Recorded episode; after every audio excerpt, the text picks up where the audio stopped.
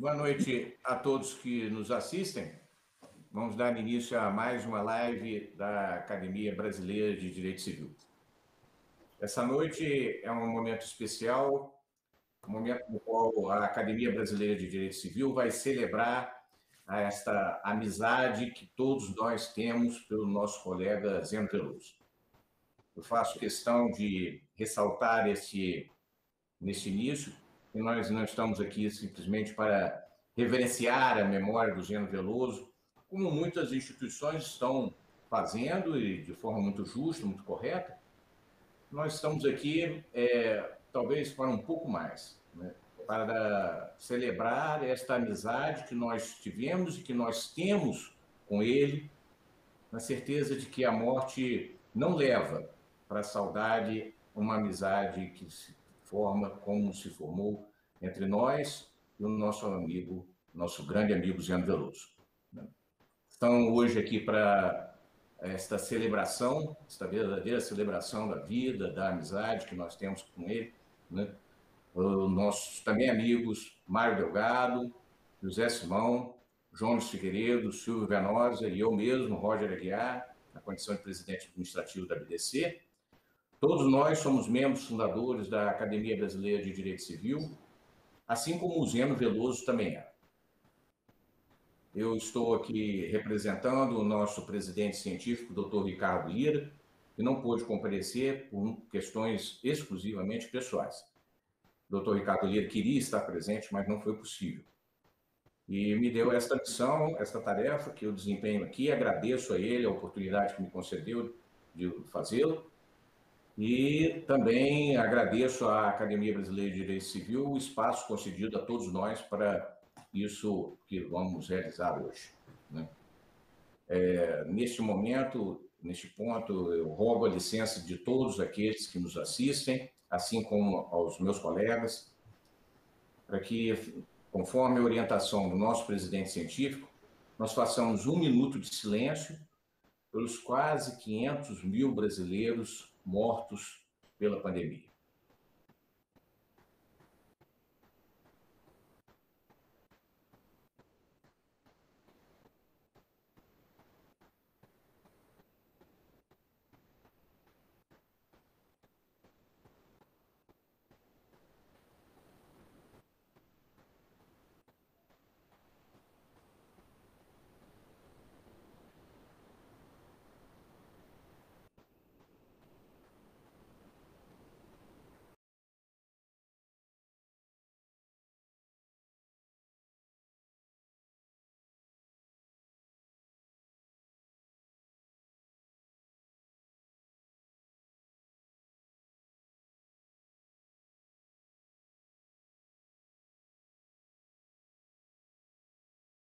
Este um minuto de silêncio pesa sobre todos nós, porque foi justamente em razão da pandemia que a Academia Brasileira de Direito Civil perdeu dois dos seus grandes personagens, seus dois membros, o doutor Silvio Capanema, ano passado, e o nosso querido amigo Zeno Veloso. O Zeno... É...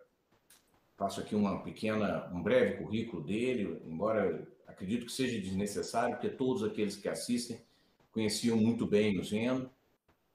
É, o doutor Zeno Augusto Bastos Veloso nasceu em Belém, dia primeiro de junho de mil novecentos e quarenta e cinco. Ele foi deputado estadual e secretário de Justiça do Pará. Lecionou, como todos nós sabemos, Direito Civil, Direito Constitucional na Universidade Federal do Pará. Trabalhava como tabelião do primeiro ofício de notas de Belém, de mil novecentos e sessenta e seis, trabalhou, né, de mil novecentos e sessenta e seis até dois mil e dezoito.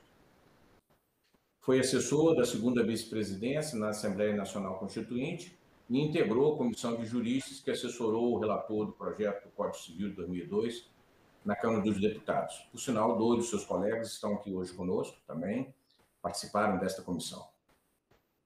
Foi membro fundador da Academia Brasileira de Direito Civil, estão presente no ato da sua fundação em dois mil e sete.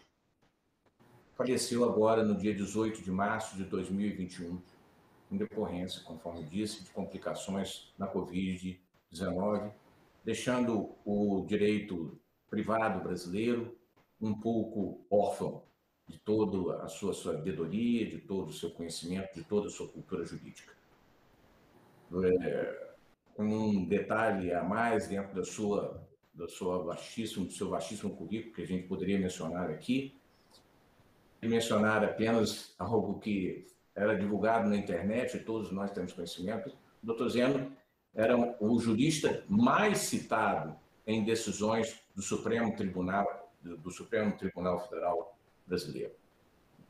Então, só esse pequeno detalhe já revela, deixa entrever, o quão o Zeno era importante para todos nós nas matérias que lecionava.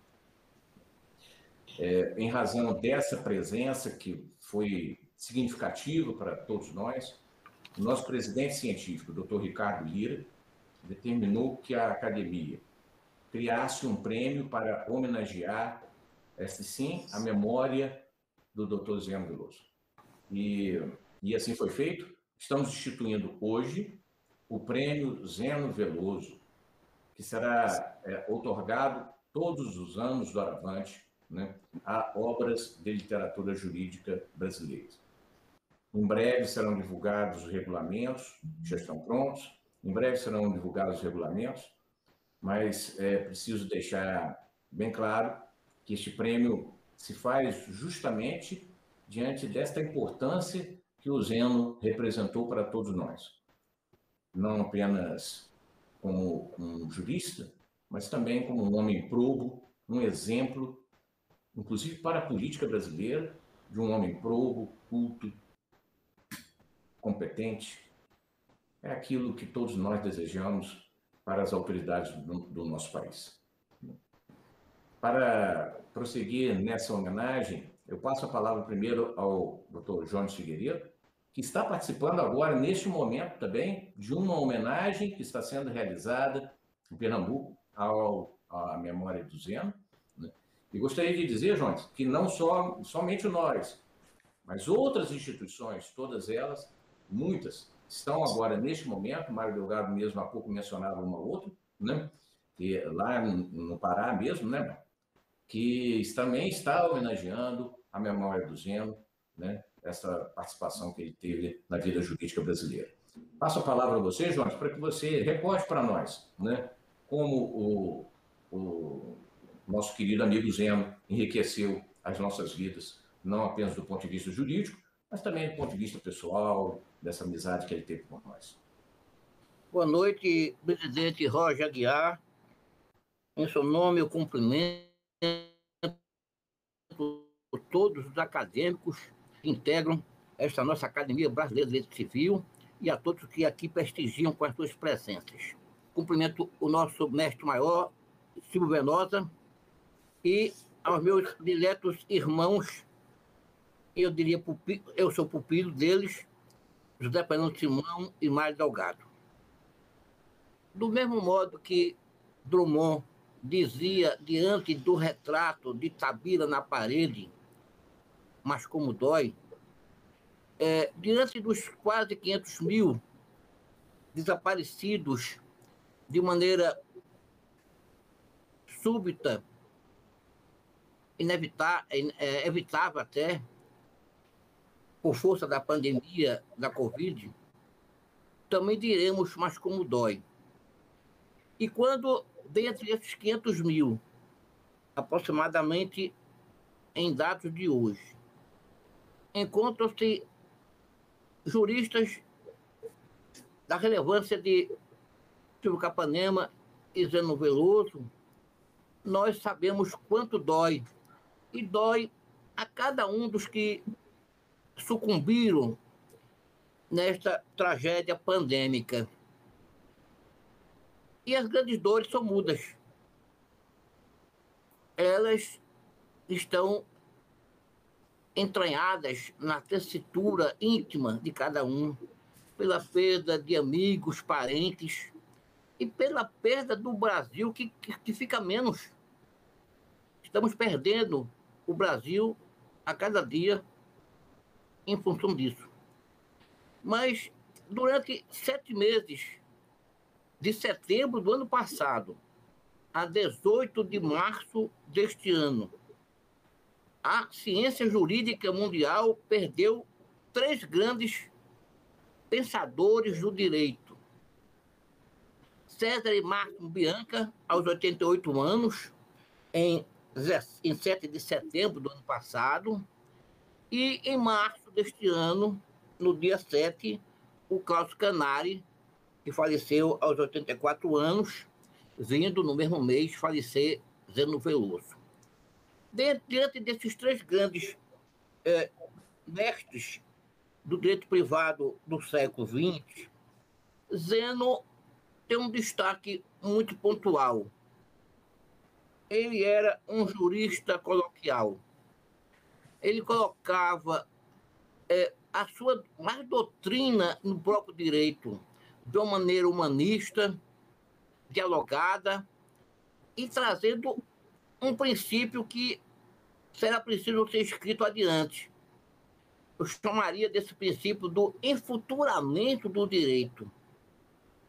Porque a cada intervenção doutrinária dizendo nas suas aulas, que eram contra, contra, eram conta de histórias, histórias contadas pela sua experiência como notário, ele dizia que porque foi notário, ele se fez jurista, e é, do notariado ele colocou o direito é, no primado das suas reflexões e ousadias, e como jurista ele se fez, fez muito mais ao direito, recebeu uma medalha, é, recebeu um prêmio é, nos quatrocentos e cinquenta anos do notariado brasileiro, quando instituiu-se, a exemplo de agora, pela nossa academia, o prêmio Zeno Veloso para monografias comemorativas àquela data do Colégio Notarial.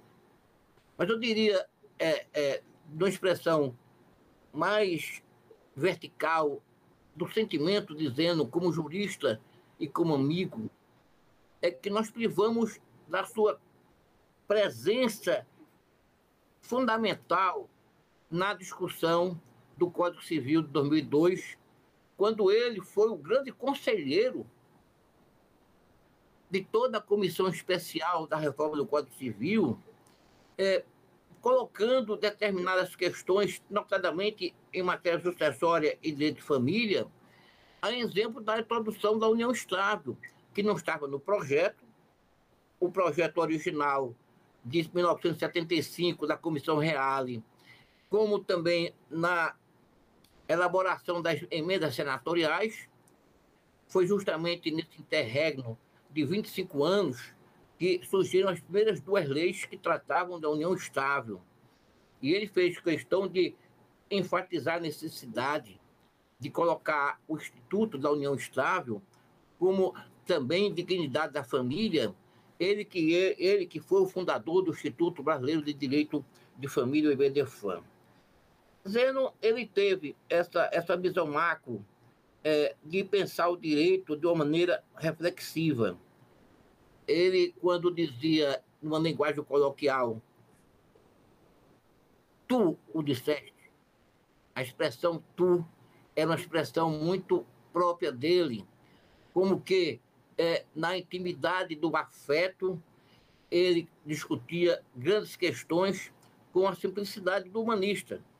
E a simplicidade dos sábios pode estar materializada exatamente na maneira como Zeno trabalhou o direito junto à academia, junto aos estudantes. Ele foi, sempre foi, eu diria, uma realização maior do direito a partir da sua maneira de prescrutar as auroras.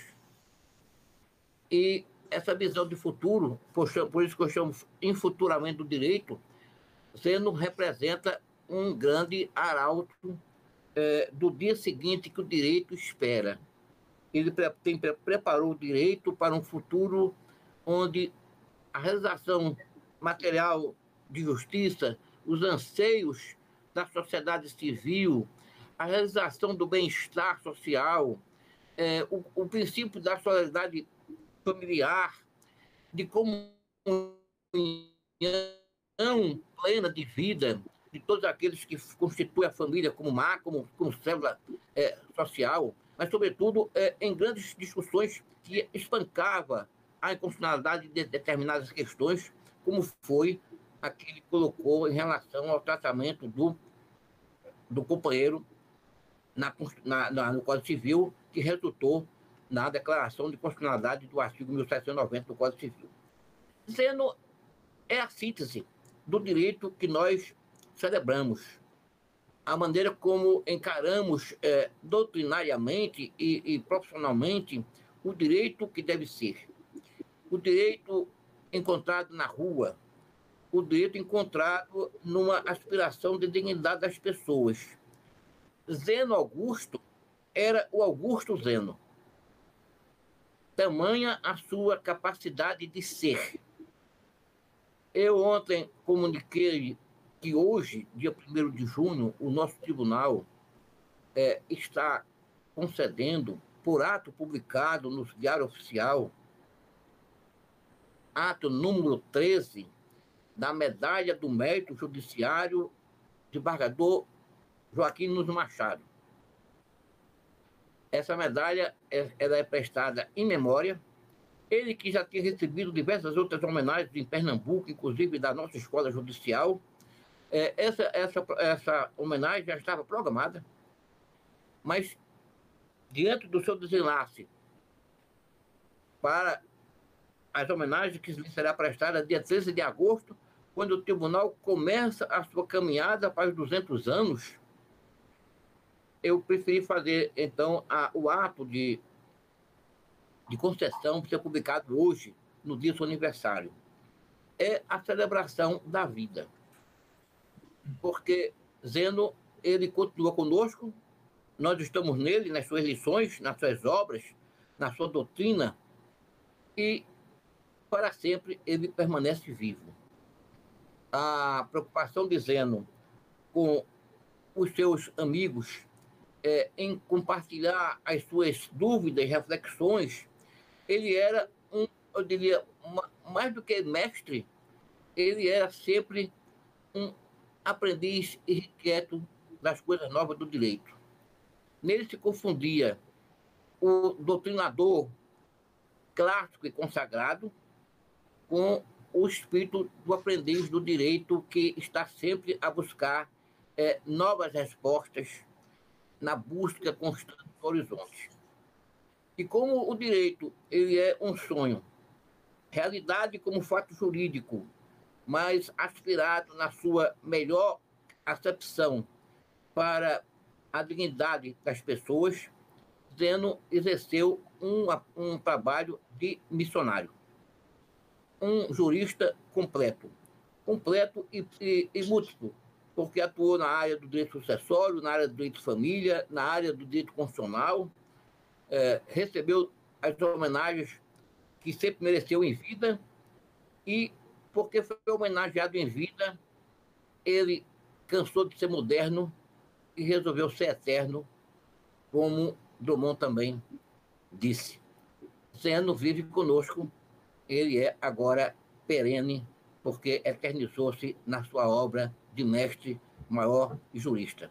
Estamos todos é, nesse sentimento das dores mudas, mas sobretudo sabendo que festejamos sempre a sua obra, porque ela permanece é, intocável. Deus o tenha, porque nós o temos também conosco.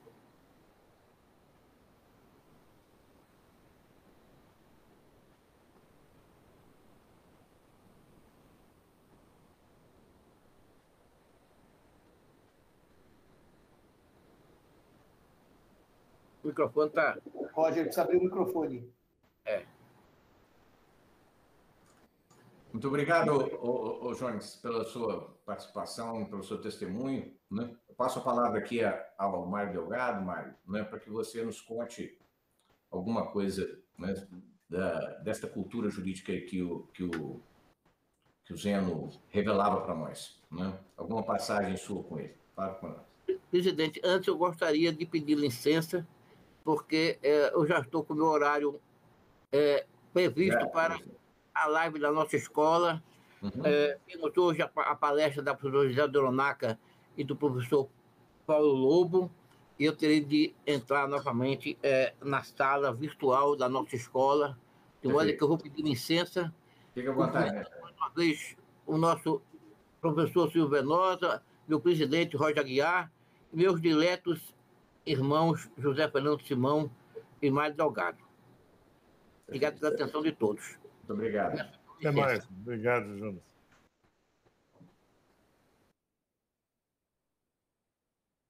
Simar. Posso falar? Pode falar, por favor. Bom, é, eu quero inicialmente agradecer a oportunidade de estar aqui com vocês hoje. Eu faço isso na pessoa do nosso presidente administrativo, professor Roger.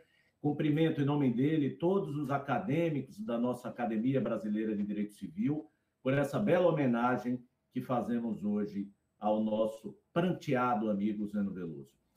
E o tema dessa nossa conversa, desse nosso evento, é um tema que é muito caro ao professor Zeno, que é exatamente história, ou melhor, direito e história. Zeno era um completo apaixonado por história. Um completo apaixonado, convicto de que são duas ciências que não se podem separar. O direito é a própria história da humanidade, não há como separar os dois elementos. Apesar da história poder ser analisada e estudada sob diversas facetas, como pelas artes, pela filosofia, pela medicina, mas é justamente pela noção jurídica dos povos que se tem uma correta interpretação do mundo pretérito em cada cultura. Na outra face da moeda, nós temos os fatos históricos a influenciar contínua e incessantemente a aplicação e interpretação do direito. Não há como se dissociar história e direito. E o Zeno era um arauto dessa indissociabilidade desses dois elementos. E eu vou trazer aqui para vocês algumas notas sobre um personagem histórico da história do direito, que era absolutamente, uh, por quem o Zeno era absolutamente apaixonado, e que é um personagem injustiçado na história do direito. E eu me refiro a alguém chamado Augusto Teixeira de Freitas. Aliás, eu tenho aqui na minha mesa a biografia do Teixeira de Freitas, que eu recebi do Zeno, com uma bela dedicatória dele para mim, isso no ano de dois mil e cinco. Teixeira de Freitas é tido, sem contestações, como o maior jurisconsulto do Império, considerado por muitos o Cujácio brasileiro. Nasceu em mil oitocentos e dezesseis, lá em Cachoeira, no interior da Bahia. Formou-se em Direito em mil oitocentos e trinta e sete, na Faculdade de Direito de Olinda, lá de onde eu venho. E foi ele, autor dos dois maiores documentos do direito privado brasileiro de todos os tempos: a Consolidação das Leis Civis e o Esboço do Código Civil.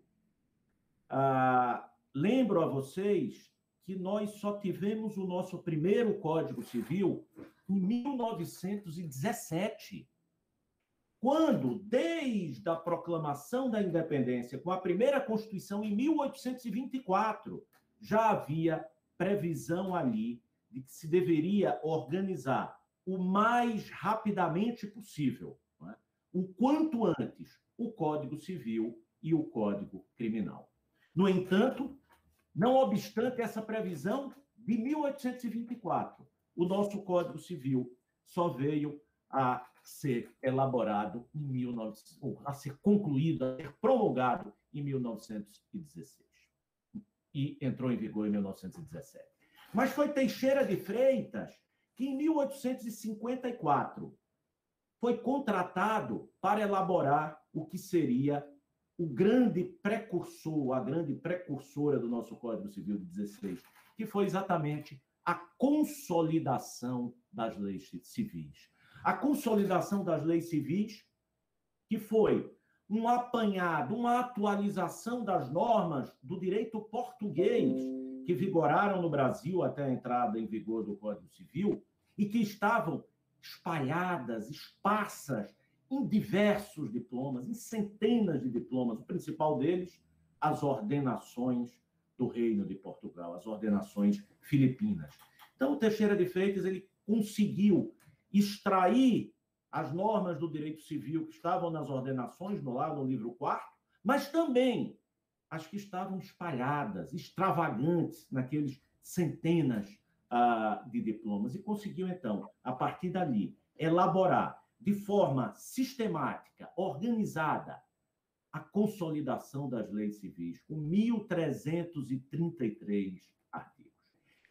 E foi um gênio de Teixeira de Freitas, para quem gosta de direito civil, eu preciso também dar essa nota, que trouxe para o Brasil, pela primeira vez, a concepção da divisão da matéria em uma parte geral e uma parte especial. Diversamente do que estabelecia o Código Napoleônico de mil oitocentos e quatro, que era o grande paradigma das codificações oitocentistas.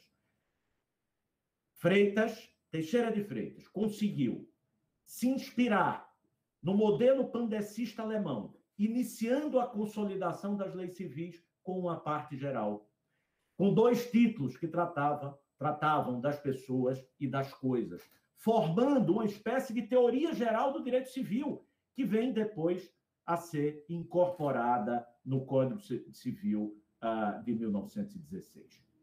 Como se não bastasse essa genial inovação no que diz respeito à repartição das matérias em parte geral e parte especial, o Teixeira de Freitas, já naquela época, propugnou pela imprescindibilidade da unificação do direito privado, unificação do direito comercial com o direito civil, muito antes de César e Vivanti fazer isso na Itália. Foi o Teixeira de Freitas que inaugurou no Brasil a ideia da unificação do direito privado, que vem somente a ser efetivamente implementada entre nós, com o Código uh, Civil de dois mil e dois. Essas ideias plantadas por Teixeira de Freitas vieram até nós, até hoje, e foram inspiração para a unificação que a gente tem hoje. Mas eu queria destacar dois fatos, ou um fato especialmente curioso, do trabalho de Teixeira de Freitas, tanto na elaboração da consolidação e, posteriormente, na elaboração do esboço, que foi a grande dificuldade que o Teixeira de Freitas teve naquela época, de tratar juridicamente o escravo.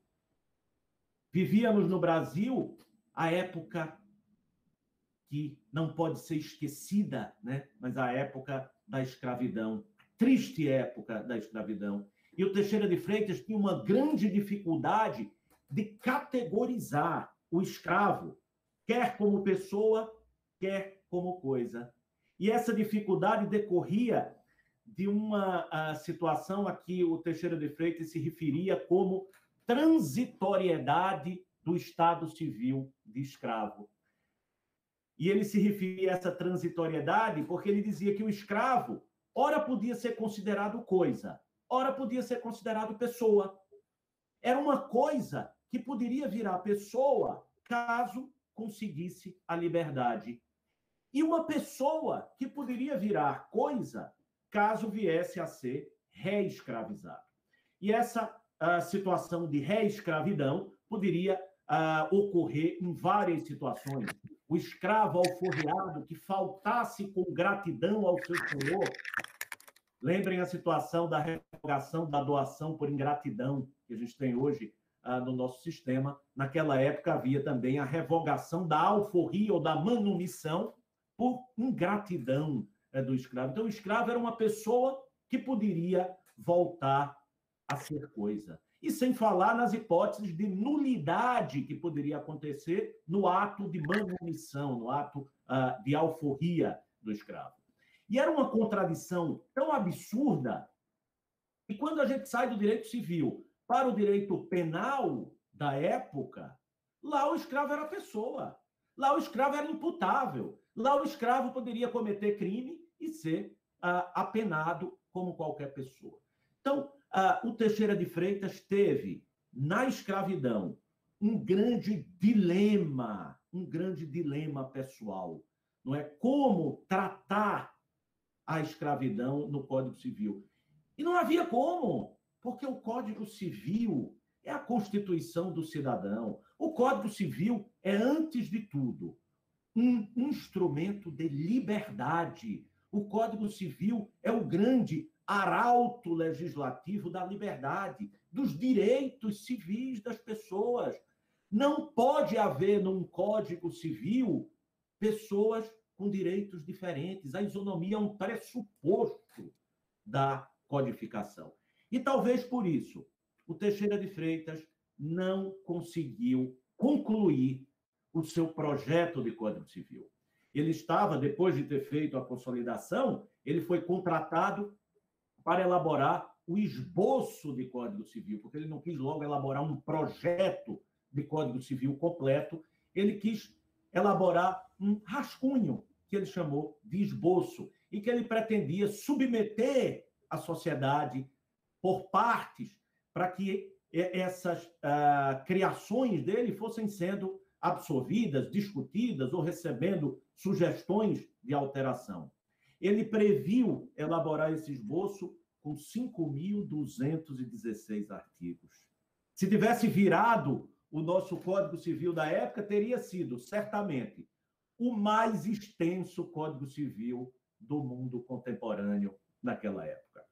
Entretanto, quando o esboço estava já com quatro mil novecentos e oito artigos, o Teixeira de Freitas simplesmente abriu mão da tarefa de concluir o que seria o primeiro projeto de Código Civil uh, do Brasil.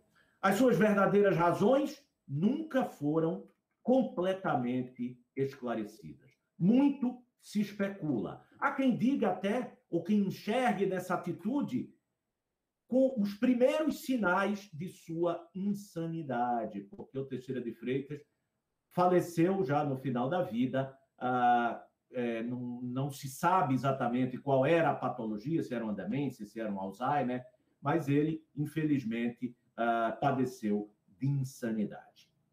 E há quem enxergue, portanto, nessa atitude, nesse abandono do Teixeira de Freitas, os primeiros sinais dessa uh, insanidade. Mas, por outro lado, há quem enxergue também essa impossibilidade que o Teixeira de Freitas uh, identificou de elaborar um Código Civil, um Código da Cidadania num regime escravocrata.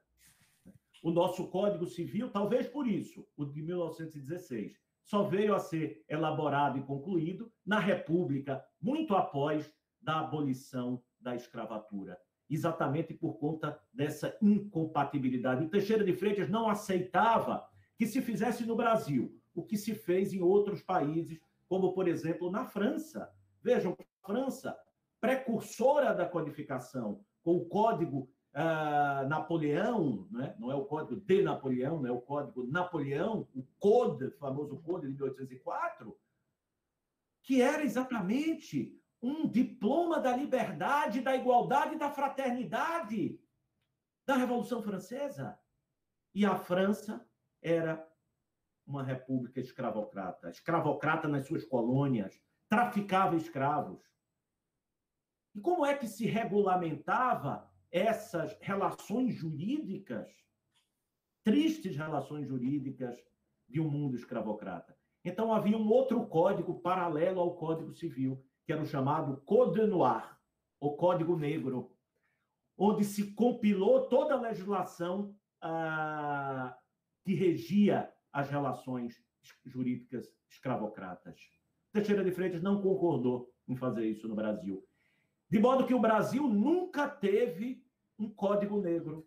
Nós nunca tivemos uma compilação da legislação ah, escravista.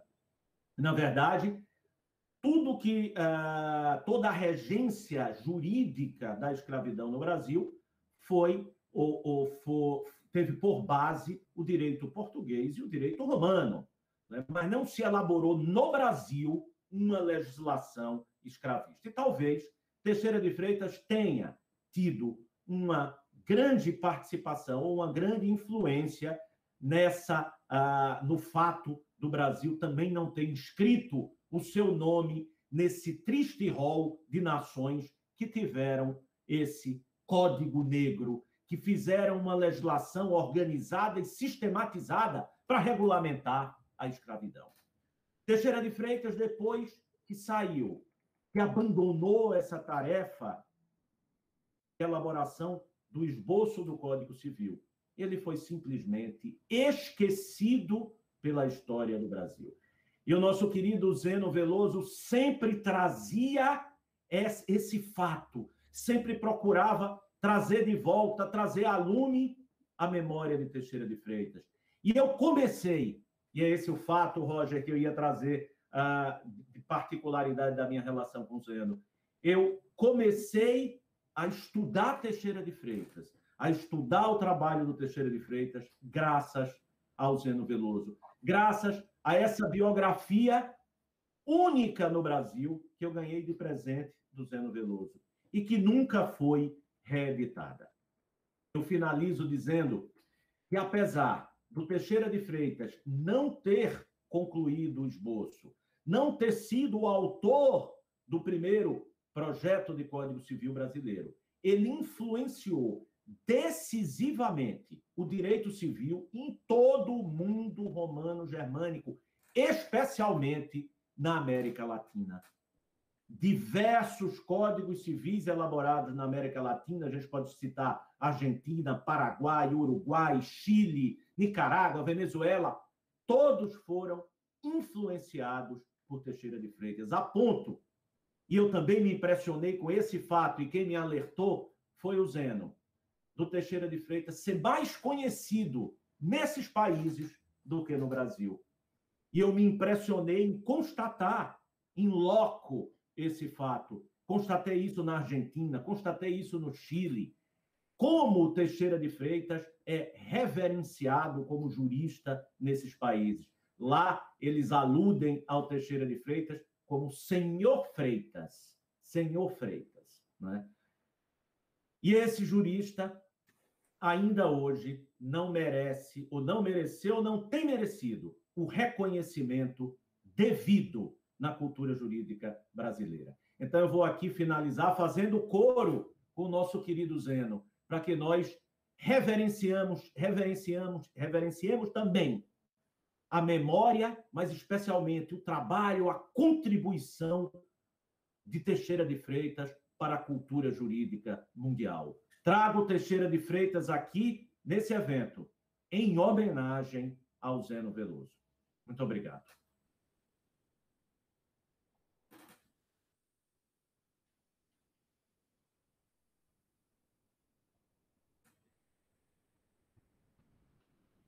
Essas coisas, eu não consigo me acostumar muito bem com essas coisas da informática ainda, mas vocês me perdoem. É, muito obrigado pela sua contribuição, Mário. Realmente, é, eu faço coro a você e ao Zeno, no sentido desse resgate da, da, do personagem tão importante que foi Teixeira de Freitas para a nossa cultura também. E quero dizer a você o seguinte, que este... É, Este é um dos trabalhos da Academia Brasileira de Direito Civil. Está no nosso, no, no nosso estatuto, né? Inclusive, é por isso, né, que nós contamos com pessoas como você, Mário, como o Zeno. Está no nosso estatuto esta, esse resgate destas, desses personagens que estiveram, né, construindo a história do, do direito brasileiro e que muitas vezes foram esquecidos.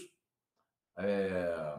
Quero mencionar apenas que a academia, por exemplo, tem na Olimpíada Jurídica, a Olimpíada do Conhecimento Jurídico, inclusive, né, o Venosa já participou, você já participou como, né, como jurados, né, como é, compondo as bancas de avaliação. Quando nós damos o nome às equipes para que elas permaneçam de forma anônima durante a disputa, um dos nomes que as equipes recebem é justamente o de Teixeira de Freitas. Porque é preciso que os estudantes conheçam Teixeira de Freitas. Não só Teixeira de Freitas, como outros, como, por exemplo, é, da minha área específica, dentro do direito civil, Orozimbo Nonato, responsável por uma das mais, mais incríveis obras de direito das obrigações aqui dentro do Brasil. Testamento também, né, Roger? Testamento também. Obra de testamento fantástica. Fantástico. Se, se Orozimbo Nonato fosse nascido em qualquer país europeu, hoje seria é, tido, ainda, ainda mencionado, ainda citado, ainda nomeado. Roger, e nós também... só, só uma parte. Sim. Eu dizia que se eh, Teixeira de Freitas estivesse assim na Alemanha, ele seria nome de praça em todas as cidades como Savigny. Perfeitamente. E Orozimbo Nonato tem uma curiosidade, professor Venosa, que Zeno tem um livro dele, que é um volume único de testamento, não aquela trilogia famosa com os três volumes, em que o Orozimbo Nonato, à mão, faz acréscimos para preparar aquela trilogia. E ele me deu de presente há uns três anos, dois Olha anos. Só. É uma preciosidade. Depois eu até, no nosso projeto Zeno Veloso, que depois eu... vamos dividir eu e o Roger aqui, eu vou contar que eu vou escanear alguns livros raros para que isso seja de acesso público, porque o livro do Orozimbo Nonato, com anotações do Orozimbo Nonato, não é exatamente uma coisa óbvia. Um grande jurista fica a nossa homenagem, Roger. Sim, né? sim. Exatamente. Sim. Exatamente. E então... como fazem? Eu, eu só vou mencionar, porque não vou entrar em detalhe, como fazem falta esses nomes no nosso Supremo Tribunal Federal, não? Sem dúvida. Meu Deus do céu, como fazem falta. Como fazem falta, exatamente. Né? Então, é, o trabalho da academia, que está sendo feito agora, ainda que tardio, porque foram cem anos, né? Conforme disse Mário Delgado, cem anos, que foi necessário, né, para que nós resgatemos aí esta, este pensamento do, do, do Teixeira de Freitas, mas que seja como justiça tardia, mas que ainda venha, né? E agora, então, a academia está fazendo justiça a esses nomes, e para que não ocorra o mesmo com Zeno Veloso, é que nós estamos aqui, hoje, celebrando essa amizade com ele e dizendo que ele não será esquecido, como outros foram. Não, não, não, não deixaremos isso acontecer, com as memórias de Rui Rosado, com as memórias de Silvio Capanema, de Antônio Junqueira. Não, isso não acontecerá, e nós vamos resgatar todos aqueles que foram esquecidos, porque nós devemos a eles, aos nossos ancestrais, devemos a ele a estrutura jurídica que o Brasil tem hoje no seu direito privado. Ratificando o que o Mário falou sobre Teixeira de Freitas na América Latina, eu acrescento que isso eu senti diretamente nas vezes em que fui fazer palestras na Argentina. Em todas as oportunidades, algum professor ou algum colega mencionou Teixeira de Freitas. Vejam como ele é lembrado diuturnamente, agora no novo código, né? Mas o código anterior foi baseado na consolidação e no esboço dele. Exatamente. Para que nós não nos alonguemos muito, eu passo a palavra ao, ao Venosa. Se você quiser, né, então aproveite que você já está, né, conversando conosco. É, faça a sua recordação para nós, então. Muito, muito obrigado. Obrigado a oportunidade, Roger, de estar aqui com vocês e com os amigos. Não é? Hoje a gente não viaja mais, fica preso em casa. Eu só vejo vocês aqui online, não é? Mas, se Deus quiser, isso vai melhorar.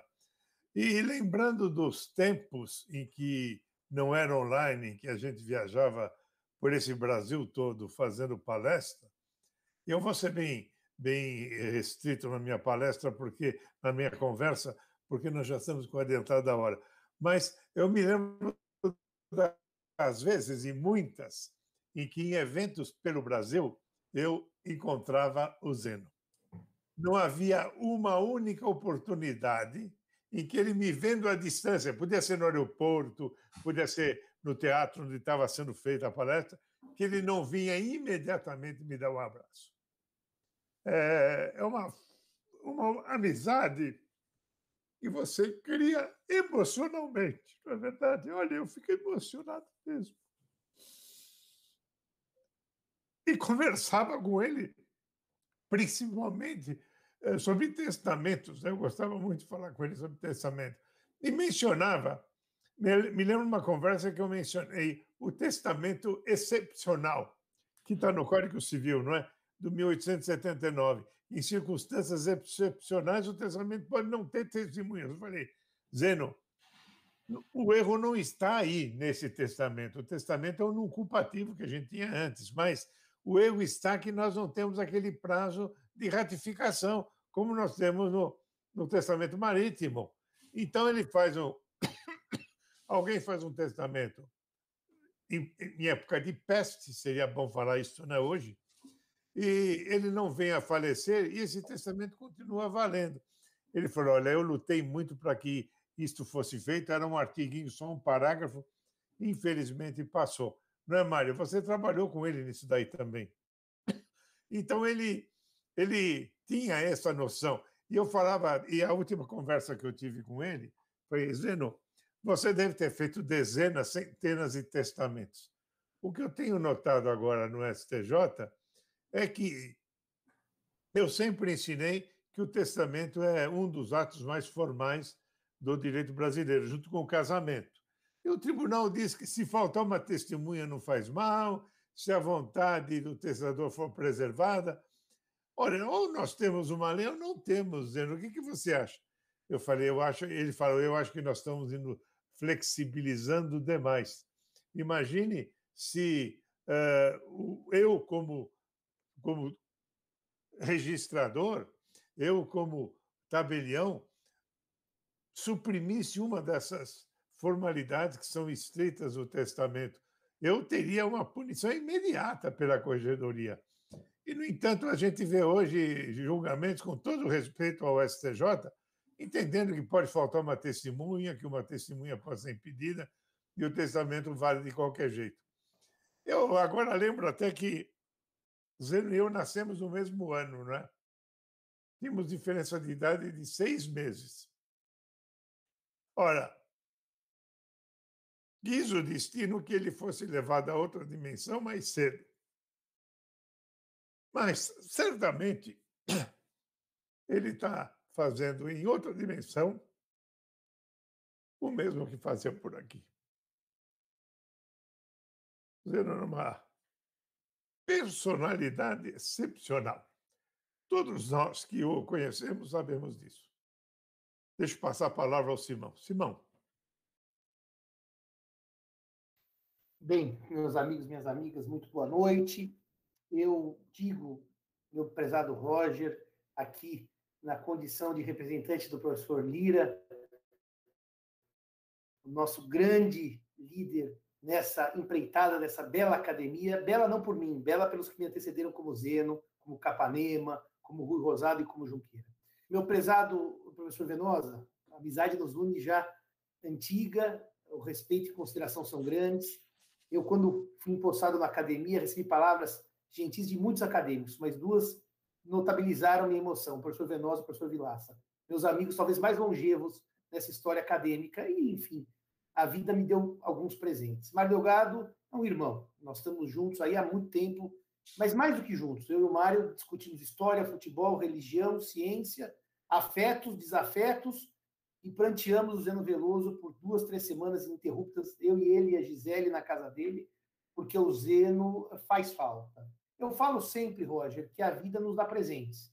Conhecer pessoas como o Zeno, eu vou só falar dele, podia citar meus amigos Vilaça e Venosa, que estão comigo, o nosso amigo Jones, que agora deixa essa live, é, foi um presente. Bom, não é nada menos, e eu hoje conto, hoje conto. I B D F A do Pará, homenagem ao Zeno. Academia de Direito Civil, homenagem ao Zeno. Uh, T J do Pernambuco, homenagem ao Zeno. Portugal pela F D L, homenagem ao Zeno. Eu estou contando quatro que eu consegui acompanhar no dia do seu aniversário. Não é à toa. Isso não se trata simplesmente de um ato de generosidade. É porque Zeno era um grande sujeito. Zeno era um amigo, Zeno era um homem que amava história e Zeno era um homem que amava histórias. Eu digo sempre que quando a vida nos presenteia com pessoas como Zeno, que a gente até pensa, será que eu mereceria ter tido um convívio tão próximo ao Zeno e tão fraterno? Eu digo que uh, esses presentes a gente simplesmente fala, puxa, como Deus é generoso. Eu digo sempre, eu vou fazer uma pequena apresentação de dez slides, porque eu quero retomar um momento da minha vida com o Zeno, e uma só. Eu tenho feito essas homenagens com frequência, e cada dia eu escolho um tema, e o tema vai ser Feliciano Pena, e a Lei Feliciano Pena, que alterou as Ordenações Filipinas em mil novecentos e sete para mudar a vocação hereditária e reduzir a legítima a cinquenta por cento, eu, eu quero dar uma nota só. Eu conheci, conheci fisicamente Zeno e Jones juntos numa mesma mesa. Mas para não voltar para um tempo tão pretérito, no ano seguinte, o I D C L B, presidido por nosso também acadêmico, professor Francisco Amaral, ele uh, montou um evento no Rio de Janeiro. E a professora Giselda ia palestrar e convidou um grupo de então jovens, porque eu já não sou mais jovem há alguns anos, mas naquela época ainda era. E fomos ao Rio de Janeiro para esse evento. E nesse evento se localiza, se contextualiza a história, que é o mote da minha uh, conversa nessa noite. Eu deixo aqui na tela, então, alguns slides. Uh, vocês enxergam bem aí, meus amigos? Mário, o professor Venosa está enxergando dessa vez? Sim, sim, sim. E eu vou até maximizar aqui a, o slide. Uh, Zeno realmente era um homem que amava história e amava histórias, né? Uh, eu digo sempre, essa foto sou eu e ele em Coimbra, a convite do professor Antônio Pinto Monteiro para uma aula de graduação. Zeno foi convidado e generosamente me pediu para sentar à mesa e participar e dar uma parte da aula. Uh, Zeno Veloso realmente era um homem muito generoso, mas eu digo sempre que Zeno, humildemente, se dizia um contador de histórias, né? Eu não vim aqui para ensinar, eu vim para contar histórias. Na verdade, o que Zeno fazia, muito mais que contar histórias, era debater o direito numa profundidade ímpar, mas de maneira clara e didática, com esse amor que ele tinha pela história com H maiúsculo e esse amor que ele tinha por Portugal. O fato é que Zeno era membro do I D C L B. E esse evento ocorrido no Rio de Janeiro, entre vinte e cinco e vinte e sete de setembro de dois mil e seis, foi encerrado pela palestra do professor Zeno Veloso, cujo título era Sucessão do Cônjuge no Direito Português e no Direito Brasileiro. Zeno tinha verdadeira predileção pela ideia de comparação sistêmica, em especial com Portugal. Quem conhece as obras de Zeno sabe que ele sempre tinha notas de direito estrangeiro, França, Itália, Alemanha, mas Portugal era a sua paixão, assim como a minha. E Zeno, então, se senta ao lado da professora Giselda Hironaka, que ia falar de família, e eu olho para ele, e Zeno fazia assim para mim, ó. Pss, pss. Eu na plateia, evidentemente, e ele à mesa, solene, e a professora Giselda palestrando. E eu uh, me assustei, porque eu não sabia, primeiro, se era comigo, e segundo, o que, que Zeno quereria durante uma palestra para me chamar. E aí, professor Venosa, o temor reverencial à professora Giselda me impedia de me levantar no meio da palestra de Giselda para ir até o Zeno. É literalmente aquela saia justa, mas depois da terceira ou quarta vez que Zeno me chama, eu resolvo me levantar, praticamente engatinhando. Você estava nesse evento, Mário? Ou você não estava? É, o Tartucci estava. E chego ao lado dele bem, mas bem. Ele fala assim, porra, Simão, por que, que tu não vieste antes, rapaz? Eu falei, a professora Giselda está palestrando, Zeno. Mas me conta uma coisa aqui que eu esqueci. Em que ano foi promulgada a Lei Feliciano Pena? E eu olho para o Zeno e falo assim, rapaz, não sei, mas ainda bem que esse negócio chama-se internet, um negócio chama-se Google. Eu olhei e falei, mil novecentos e sete. Daí ele anotou. A partir dessa história, foi um mote pelo qual nós vimos muito por muito tempo, eu resolvi homenageá-lo falando um pouquinho de Feliciano Pena, já que foi o primeiro dia que nós falávamos de história e um pouquinho da Lei Feliciano Pena. Esse é meu mote, assim como o Mário usou o grande Teixeira para saudar Zeno Veloso, eu usarei Feliciano Pena, que no seu projeto de lei, algumas informações históricas estão na tese do Felipe Quintela, um amigo comum. Uh, Feliciano Pena, então, em vinte e quatro de agosto, ele era primo de, uh, do, Afon, o, do, do Afonso Pena, o presidente da República, ele é senador por Minas Gerais, ele apresenta o projeto dezessete, que regula a sucessão no caso de pessoas que morrem sem testamento. Reparem que ab intestato é latim direto. Em português, as ordenações usam o termo ab intestado, que é uma corruptela do latim sem testamento. Feliciano Pena, então, justifica que as alterações são para deslocar o cônjuge que ocupava a quarta classe, depois de descendentes, ascendentes e colaterais, até décimo grau, para que o cônjuge ocupasse a terceira classe. E por que que Feliciano Pena eh, justifica essa mudança, colocando o cônjuge na terceira classe e não na quarta, como se encontrava nas ordenações filipinas? por ideais de justiça e de alta conveniência. Ou seja, havia um certo consenso já em mil novecentos e sete que o cônjuge deveria, em razão da presunção de afeto decorrente da sucessão legítima, estar antes de colaterais até décimo grau. E como eu brinco sempre com meu amigo Mário Delgado, décimo grau, eu chego até no parentesco meu com a rainha Elizabeth da Inglaterra, apesar de não ter parentesco algum com ela. Décimo grau é grau pra caramba.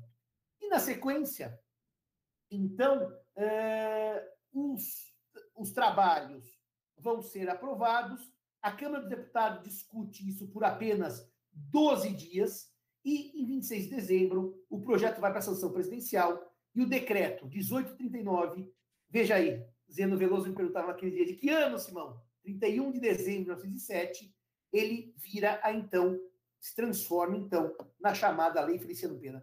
E essa tese de doutoramento do Felipe diz que, inclusive, pode, não há dados científicos, mas pode ter sido em razão da Feliciano Pena, que três anos depois, vocês sabem que a monarquia portuguesa cai a cinco de outubro de mil novecentos e dez, quando o último rei, Dom Manuel segundo, é defenestrado pelo movimento republicano. Dom Manuel pega a sua mãe e, e, a, sua, e, a, a, e a sua avó, Dona Amélia e a Dona Maria Pia de Saboia, e vai para a Inglaterra. Ele não era casado. E aí a República Portuguesa vem e faz uma grande reforma em sucessões no Código Civil. É curioso que o primeiro ato da República Portuguesa de reforma legislativa é no livro das sucessões do antigo Código Seabra, porque entendia-se que o Código era, estava defasado em matéria sucessória. Feliciano Pena, então, nasceu em mil oitocentos e quarenta e cinco, morreu em mil novecentos e catorze, Barbacena, original das Minas Gerais.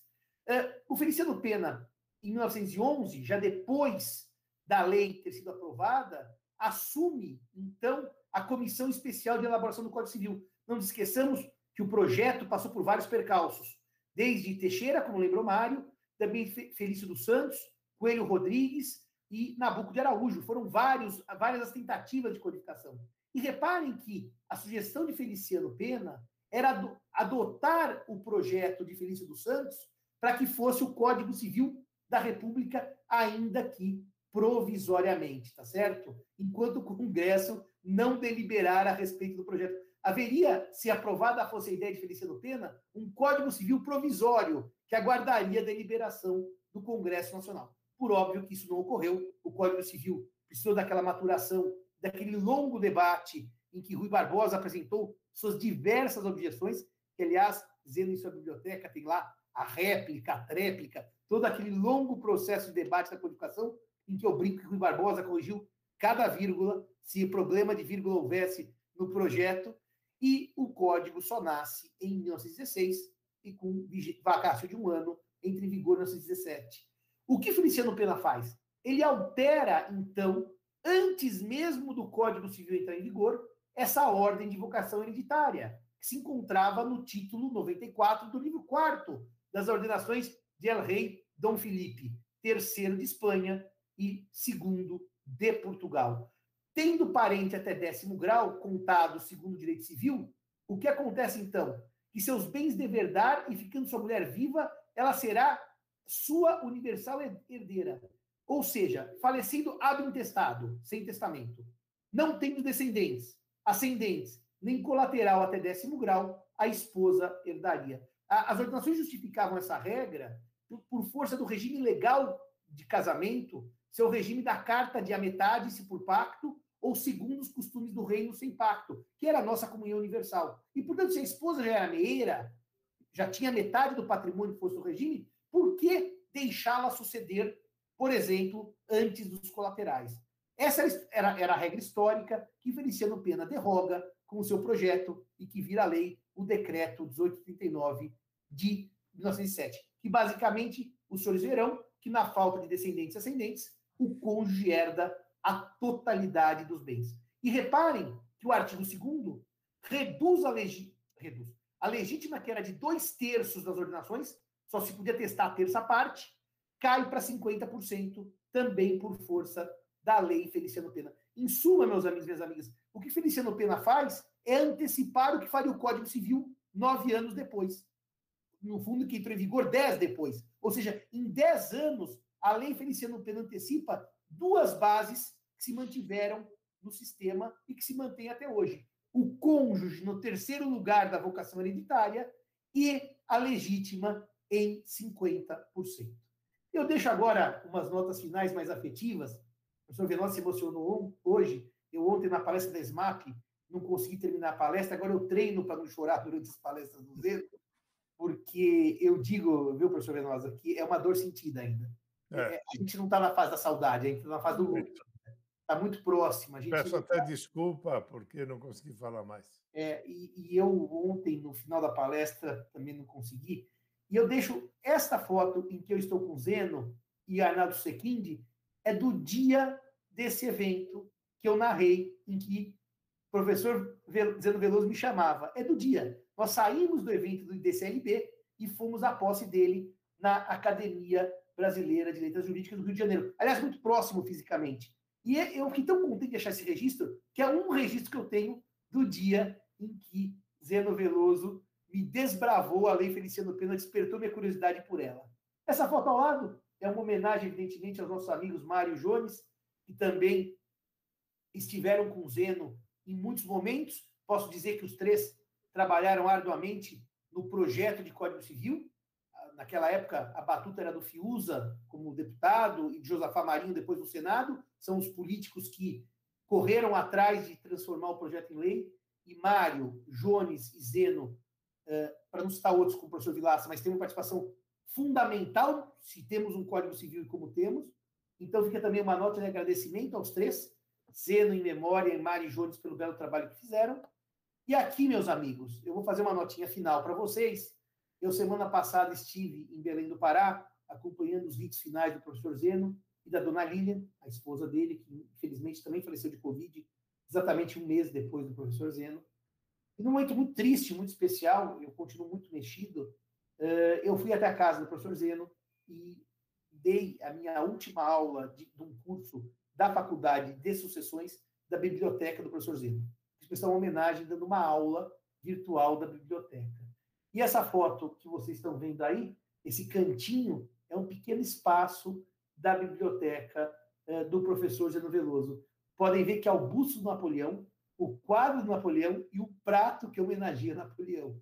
Então, o professor Zeno efetivamente tinha uma, um apreço por essa figura histórica. Eu terminaria, Roger, para não me estender mais, e depois falaremos alguns detalhes do prêmio que estamos pensando, só para contar um pouco também do Instituto, mas depois eu lhe devolvo a palavra, deixando esta pequena nota afetiva, que me parece que isso talvez defina Zeno Veloso nessa sua enorme, enorme generosidade e enorme carinho. Zeno foi convidado por mim para uma palestra em Lisboa, de janeiro de dois mil e vinte. Mário também estava lá, aliás, também convidado. E Zeno se hospedou no meu apartamento. Eu fiz uma nota jocosa ontem, professor Venosa, que Zeno, quando vinha a São Paulo, se hospedava na minha casa. E um dia, ele veio dar uma aula de pós-graduação aqui no Largo São Francisco, na nossa escola, e ele começa a aula no dia seguinte dizendo assim: meus amigos, eu quero dizer uma coisa para vocês. Estou emocionado. Vocês não sabem o que me aconteceu ontem. Fui para a cama com o professor Simão. Essas frases dúbias que lhe eram peculiares.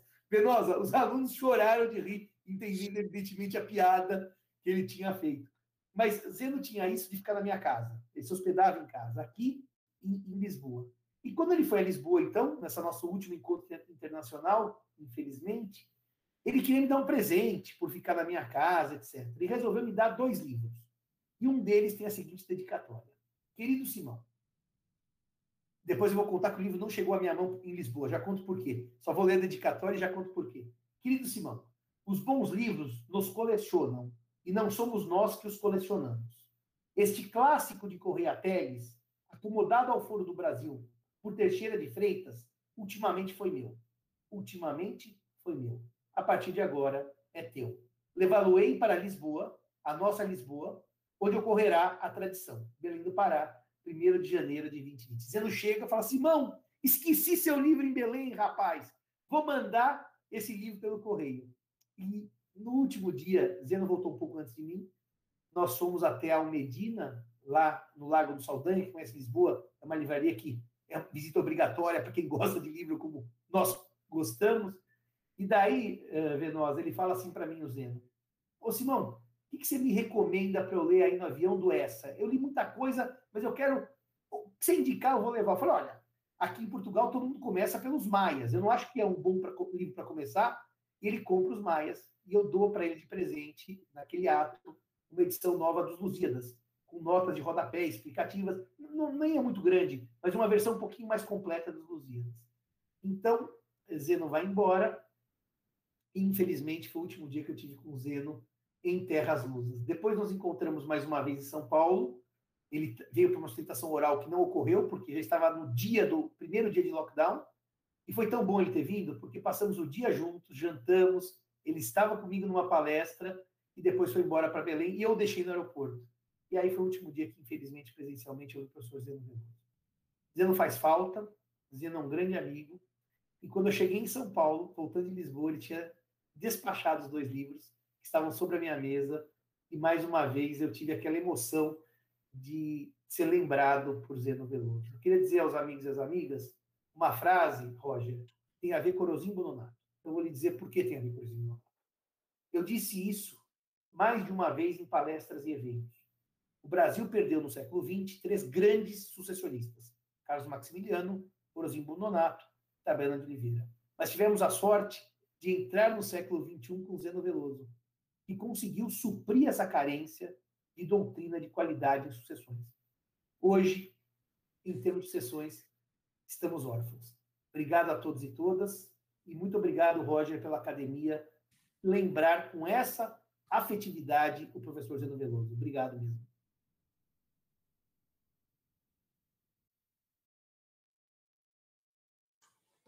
Muito obrigado, José Simão, Venosa, pelas palavras que vocês proferiram, Delgado. Agradeceria também ao, ao Jones, se aqui estivesse, todos nós, é, deixando traduzir, é, além do nosso respeito, conforme eu disse no início, além do nosso respeito, da nossa admiração, do nosso reconhecimento à cultura jurídica do Zeno, também a nossa grande amizade que nós tínhamos por ele, que, conforme disse o Venosa, é, quem conhecia o, o, o Zeno, quem teve esse, esta, esse benefício, essa vantagem, essa sorte, né, de conhecer o Zeno um pouco mais próximo, sabe que ser amigo dele era muito fácil. O Zeno era, como um ser humano, uma pessoa espetacular. E, conforme disse, a academia é, vai instituir este prêmio em reconhecimento, ao, claro, ao trabalho dele, trabalho jurídico, ao legado que ele nos deixa como grande jurista brasileiro. E em breve a academia anunciará, divulgará o formato desse prêmio, que pretende homenagear as obras jurídicas escritas no Brasil, um prêmio a ser concedido aos livros, artigos e capítulos de livros anualmente.